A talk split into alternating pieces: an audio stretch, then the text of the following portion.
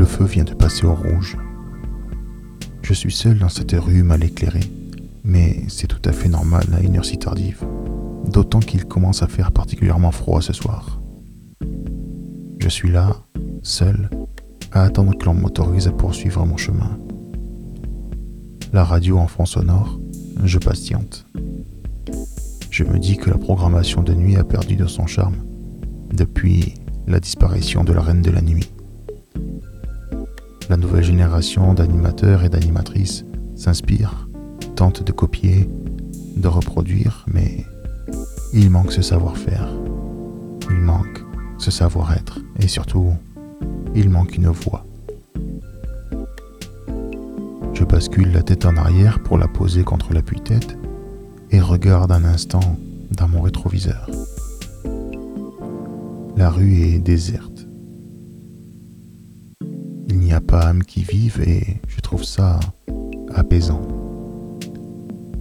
Je profite de ces rares instants de parfaite solitude pour me retrouver. Ce sont quelques instants durant lesquels je m'octroie le luxe de déconnecter du reste du monde. Je pense un peu à tout, mais surtout à rien. Je me sens bien. Même où je commence à me dire que le feu commence à tarder à passer au vert, une lumière s'allume dans la maison qui fait l'angle. Sans pour autant être particulièrement voyeur, je ne peux que porter mon attention vers cette baie vitrée. C'est le seul signe de vie autour de moi. Un rideau m'empêche de voir l'intérieur de la pièce, mais je devine aisément ce qui a pu amener cette personne à éclairer. Un besoin nocturne, une soif ou encore un coup de téléphone inattendu. Les hypothèses vont bon train. Je regarde l'heure et commence à compter les secondes avant que l'obscurité envahisse à nouveau l'habitation. 5, 6, 7, 8. Alors qu'il me semble que l'extinction est imminente, une silhouette se dessine sur le rideau blanc. Une ombre, probablement celle d'une femme. Elle traverse la pièce et disparaît un instant de l'autre côté de la baie vitrée, avant de réapparaître. Elle est au beau milieu de la pièce, ou tout au moins de ce qui m'est permis d'en voir. Elle est là, immobile. Voilà qui remet en question certaines de mes hypothèses quant à la raison de cette reprise d'activité inattendue. Quand le feu passe finalement au vert, je regarde mon rétroviseur. Rien. Cette rue est résolument déserte. Je me dis que je ne suis pas attendu chez moi et que cela ne dérangera personne si je reste encore une minute ou deux. Je regarde à nouveau vers cette maison. Il n'y a pourtant rien d'extraordinaire à ce qu'une femme se tienne debout dans son salon en pleine nuit, mais il faut bien se l'avouer, lorsqu'il ne se passe rien dans votre vie, le moindre événement prend une dimension toute particulière. C'est à cet instant que je me rends compte que la frontière entre la curiosité et le voyeurisme est très mince. Une nouvelle ombre ravive mon attention. Un bras vient de se dévoiler sur le côté droit de la fenêtre. Cette femme n'est pas, n'est plus seule. Que s'est-il passé qui puisse justifier l'éveil des occupants de cette demeure? Voilà qui pourrait être un début de suite de fenêtres sur cour. J'imagine déjà la scène de ménage qui pourrait s'en suivre, une dispute houleuse durant laquelle un cendrier viendrait à être jeté contre le mur ou un pot de fleurs jeté au sol.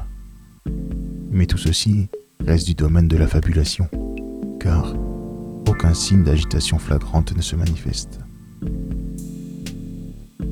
La femme reste au centre de la pièce. Je crois comprendre qu'elle discute avec cette mystérieuse personne dont je n'ai aperçu que l'ombre d'un bras. Après quelques secondes, elle se rapproche de la fenêtre, comme si elle avait l'intention de fermer le store électrique.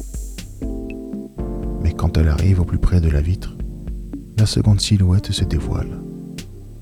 C'est un homme, incontestablement. Il s'approche d'elle par derrière et vient l'enlacer au niveau de la taille. L'éclairage de la pièce est magistral. C'est un spectacle d'ombre chinoise d'une qualité remarquable à laquelle j'assiste. Je saurais identifier les acteurs de cette représentation, mais je discerne leurs contours avec une précision saisissante. Elle tourne la tête tant que faire se peut et vient poser sa main sur la joue de son compagnon. Elle le caresse et cherche peut-être même à l'embrasser. Nous sommes bien loin de l'effusion de colère que j'ai imaginée un instant en amont. De son autre main, l'homme vient l'enlacer au niveau des épaules et la serre contre lui. Je présume qu'il lui dit des mots tendres avant de consentir à livrer le baiser implicitement attendu. Il l'embrasse brièvement sur la bouche, puis enfouit son visage dans la nuque de sa complice qui incline la tête sur le côté, lui offrant ainsi son cou, comme pour l'inciter à poursuivre ses douceurs vers sa tempe. Le feu est repassé au rouge, assez rapidement d'ailleurs mais cela n'a aucune importance, puisque je suis le seul dans cette rue. Après m'en être bien assuré, je reporte mon attention sur le couple. Il n'aura fallu que quelques instants à flatter la nuque de sa compagne pour que l'homme vienne placer ses mains sur les épaules de la dame en trouvant ce que je pense être une robe de chambre, la laissant glisser sur les bras de sa bien-aimée jusqu'à la laisser tomber. Je vois alors toutes les courbes, toutes les formes de cette femme qui, je dois bien l'avouer, ne me laisse pas indifférent. Il lui caresse les épaules et l'embrasse à nouveau derrière les oreilles. Il laisse lentement glisser ses mains le long des bras de sa douce, saisit ses poignets et vient les guider de manière à ce qu'elle prenne appui sur les armatures de la baie vitrée. Elle est là, cambrée, les jambes légèrement écartées. Elle se laisse faire, docile et conciliante.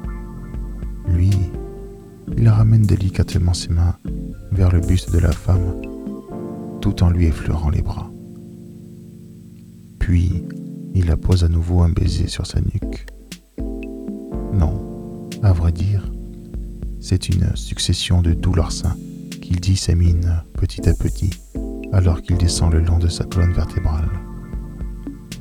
Je le vois s'accroupir au rythme de ses complaisances, laissant ses mains glisser le long des côtes de cette femme qui se laisse volontiers honorer de ses délicates attentions.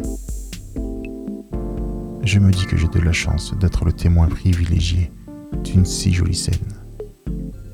J'en suis par ailleurs tout émoustillé. L'homme est maintenant complètement accroupi, le visage au niveau du bassin de sa partenaire. Je devine aisément toute la courtoisie, toute la galanterie dont il fait preuve en cet instant, pour le plus grand plaisir de sa belle. Je la regarde attentivement, essayant de percevoir ses réactions encore trop discrètes pour leur prêter une quelconque valeur. Je suis là à regarder ce couple dans toute son intimité, et ça me plaît. Je me dis que cet homme a de la chance de pouvoir partager ce moment de tendresse avec cette femme. Je commence inconsciemment à me projeter à sa place, je distingue les premiers déhanchements de cette charmante inconnue, les dandinements qui pourraient bien être une manifestation du plaisir. Il embrasse à nouveau et à plusieurs reprises les épaules de la femme et vient poser ses mains sur les hanches qui lui sont offertes. La situation ne laisse aucune ambiguïté quant à ses intentions. Lentement, les silhouettes entrent en mouvement, parfaitement synchronisées l'une à l'autre dans cette chorégraphie de l'érotisme. Car oui, il s'agit bien là d'érotisme dans la mesure où la vulgarité n'a pas sa place dans le tableau qui m'est offert de voir. Brusquement, le reflet de phare dans mon rétroviseur vient m'aveugler. Je regarde le feu. Il a certainement dû passer plusieurs fois au vert pendant que mon esprit était occupé ailleurs. Je me dis que c'est une chance de voir ces voitures se présenter alors que le feu est encore au rouge.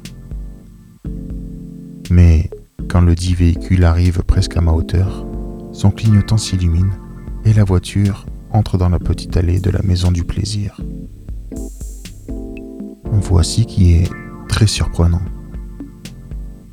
Alors que le conducteur, nouvellement arrivé, récupère ses affaires sur les sièges arrière, je suis témoin de l'agitation soudaine à l'intérieur de l'habitation.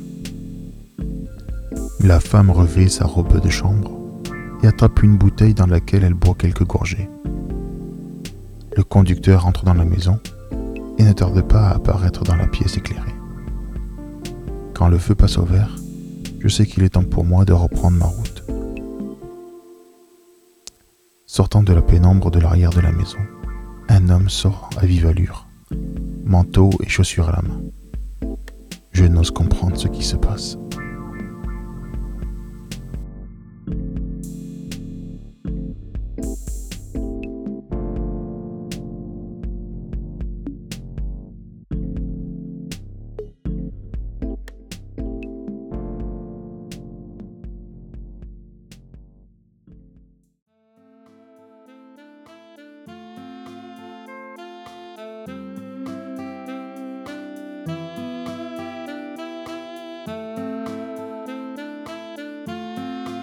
Je vous remercie d'avoir écouté cet épisode jusqu'au bout et vous invite à découvrir un nouvel épisode lundi prochain à 11h sur mon site aimé-nazar.fr ou sur Podcastix ou encore sur Spotify.